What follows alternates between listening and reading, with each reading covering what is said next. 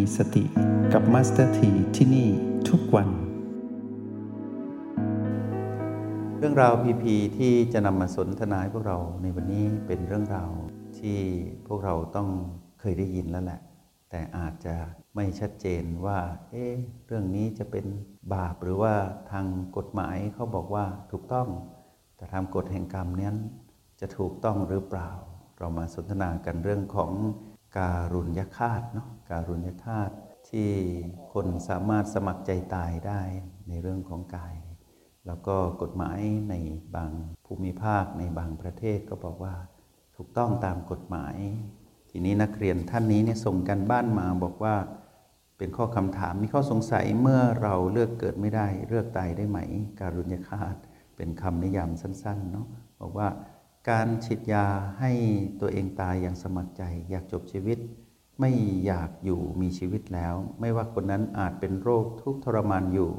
หรือคนนั้นมีชีวิตสมบูรณ์ผุนสุขมีทุกอย่างสวยงาม แต่มีความรู้สึกว่า พอแล้วไม่อยากอยู่มีชีวิตแล้ว เพราะไม่อยากตายแบบเจ็บปวดทรมานในอนาคตซึ่งไม่แน่นอน เขาเลยเลือกที่จะตายจบชีวิต ตอนนี้จะได้ไม่ต้องเจอตัวเองเจ็บป่วยนอนทรมานในอนาคต โดยให้หมอฉีดยาฆ่าตัวตาย การทำแบบนี้บาปไหม หมอที่ฉีดยาฆ่าตัวตายคนที่ต้องการตายจะบาปไหม เป็นคำถามดีๆ ของนักเรียนที่ส่งมาเนาะตอนนี้ก่อนที่เราจะตัดสินว่า บาปไม่บาปถูกไม่ถูกนั้นนะตอนนี้ให้พวกเราอยู่กับปัจจุบัน มองมาที่กายนี้นะ มองมาที่กายนี้ ไม่ว่าพวกเราจะทำอะไรอยู่ท่องคาถาประจำขณะเวลานี้ว่า ถ้าเรานั่งอยู่ก็บอกว่า ที่นั่งอยู่นี้คือกายที่ดูกายนั่งอยู่คือเรา ถ้าเรายืนอยู่ หรือทำงานอยู่เราก็บอกว่าที่ทำงานอยู่นี้คือกาย ที่ดูกายทำงานอยู่คือเราเนาะที่ยืนอยู่นี้คือกาย ที่ดูกายยืนอยู่คือเรา หรือใครเดินอยู่ก็บอกว่า ที่เดินอยู่นี้คือกาย ที่ดูกายเดินอยู่คือเรา หรือกำลังเข้าห้องเรียนอยู่ก็บอกว่า ที่เข้าห้องเรียนอยู่นี้คือกายที่ดูกายเข้าห้องเรียนอยู่นี้คือเรา เราและกายต้องอยู่คู่กันไปแบบนี้ แยกเรากับกายออกจากกันให้ชัดเจนด้วยคาถาที่มาสถีบอกให้พวกเราทำตอนนี้เราจะเห็นชัดเจนว่า กายและเรานั้นเป็นคนละสิ่งกัน แล้วสองสิ่งนี้ต้องอยู่ด้วยกันจึงจะเรียกว่ามีชีวิต แล้วสองสิ่งนี้ก็ต้องมีชีวิตด้วยนะ ถึงจะเรียกว่าชีวิตของความเป็นมนุษย์ที่มีความพรั่งพร้อมในองค์ประกอบ ทั้งกายมนุษย์ แล้วก็จิตมนุษย์ผู้มาครองกาย พอเรานิยามความหมายได้ว่ากายนี้คือบ้าน เรานั้นคือจิตผู้มาครองกาย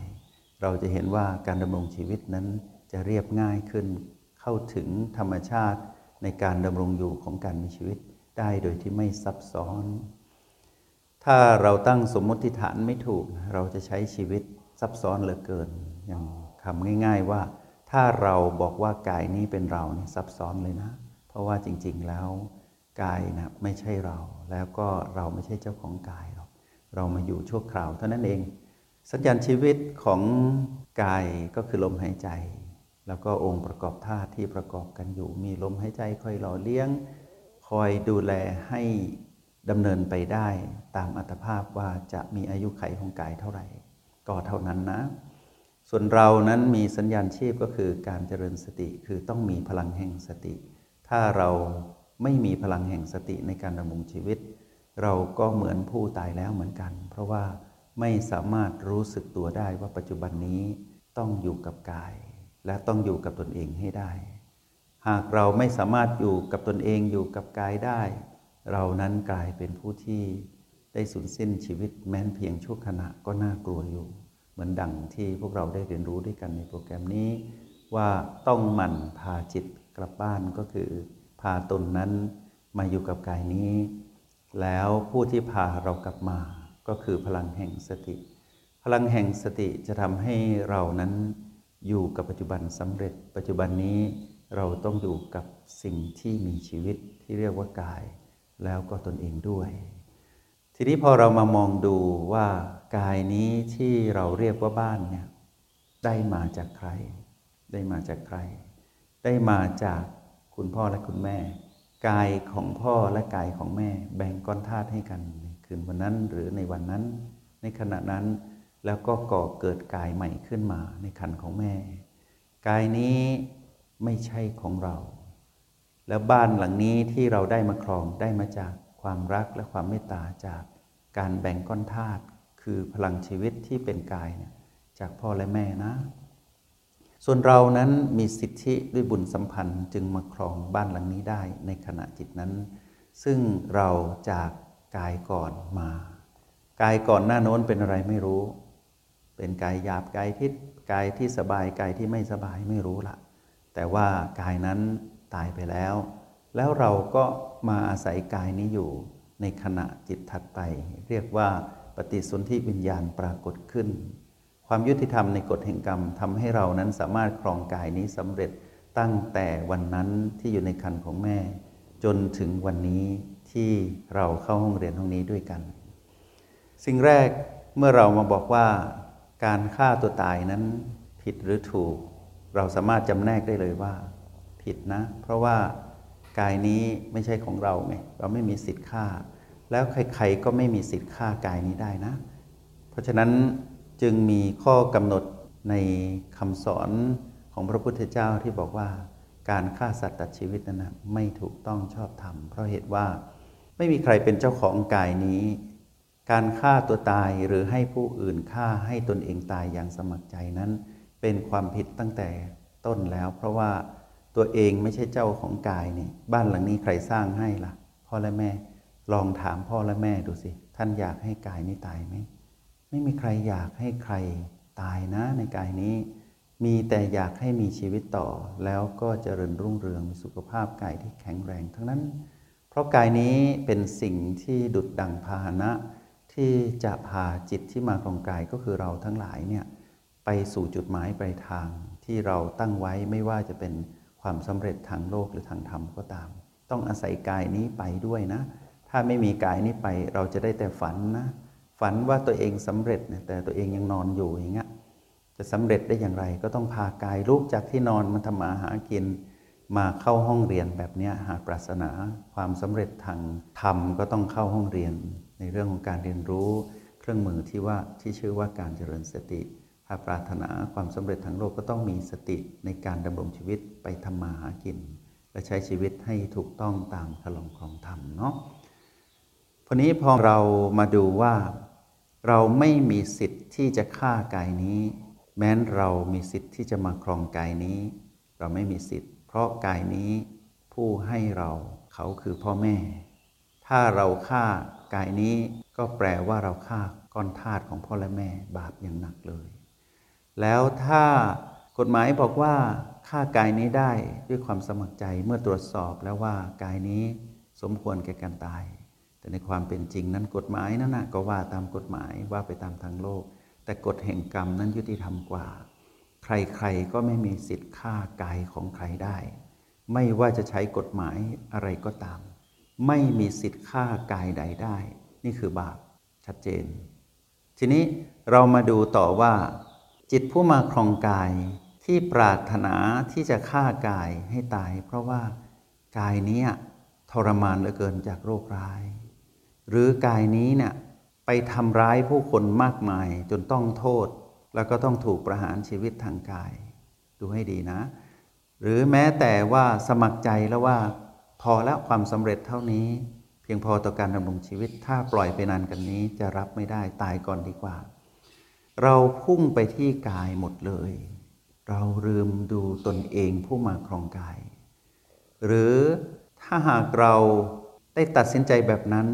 มัสถีถามว่าผู้ที่บอกเราให้ทำแบบนั้นน่ะเป็นแม่หรือว่าเป็นมารเราตัดสินใจด้วยอารมณ์นะ ด้วยอารมณ์ อารมณ์โลภอารมณ์โกรธและอารมณ์หลงผิด ในการที่จะฆ่าชีวิตที่ตนนั้นมาครองนะ ผู้นั้นก็คือเสียงกระซิบของมารคือตัณหา ตัณหาบอกให้เราทำแบบนั้นเราเชื่อ แล้วตัณหาก็ไปสนทนากับผู้ที่คอยตัดสินเหมือนกันว่า ตัณหาบอกคนนั้นว่าสมควรตาย ตัณหาบอกว่าเราก็สมควรตายอะไรเงี้ยถ้ามองแบบนี้เราเดินทางไปในเส้นทางที่จะต้องเวียนว่ายตายเกิดวนเวียนอยู่กับอารมณ์ของมันอยู่อย่างเงี้ยอยู่ร่ำไปเราออกไม่ได้ แต่ถ้าเรามองโลกตามความเป็นจริง เราถอยมาเป็นจิตผู้ดู เรามาอยู่กับแม่คือพลังแห่งสติ เราจะเห็นว่าแม่จะบอกว่าไม่มีสิทธินะ เพราะว่ากายนี้ไม่ใช่ของเจ้า เจ้าไม่ใช่กายนี้ แล้วเจ้าจะมีสิทธิ์ฆ่ากายนี้ได้อย่างไร พอมามองตรงนี้เราก็จะมองใหม่ จะมีการเห็นทางออกของการดำรงชีวิต ที่ถูกเสียงกระซิบของมานนั้น เราจะสามารถออกมาสร้างสมดุลได้ทันทีก็คือว่า เราจะมองเห็นชีวิตที่เหลืออยู่จากนี้ เช่น คนที่ประสบความสำเร็จทุกอย่าง แต่กลัวจะเกิดความตายที่น่าสังเวชซึ่งในอนาคตไม่รู้ เช่นอาจจะกลัวว่าต้องนอนเป็นผักอยู่ หรือว่าอาจจะเป็นผู้เฒ่าที่ดูไม่ได้ ที่มีสายระยงระยางตอนก่อนตาย หรือกลัวความล้มเหลวที่จะเกิดขึ้นก่อนตาย ราะชีวิตประสบความสำเร็จสูงแล้วอย่างนี้ ตรงนี้ถ้ามองดี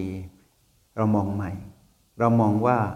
ถ้าเรานั้นเป็นผู้มีสติอยู่กับกายที่แข็งแรงอยู่ เราควรจะสร้างคุณประโยชน์ให้กับตน ให้กับผู้อื่น ให้กับโลกได้มากมาย ถ้าเราเจริญสติเราพร้อมรับมือกับทุกความเปลี่ยนแปลงที่เกิดขึ้น เราพร้อมที่จะปล่อยวางความถือมั่นได้ แล้วเรามีโอกาสที่จะรู้แจ้งธรรมเร็วกว่าใคร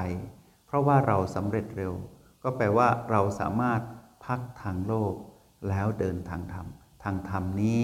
เป็นเรื่องของการเดินเข้าไปในจิตวิญญาณที่มาครองกาย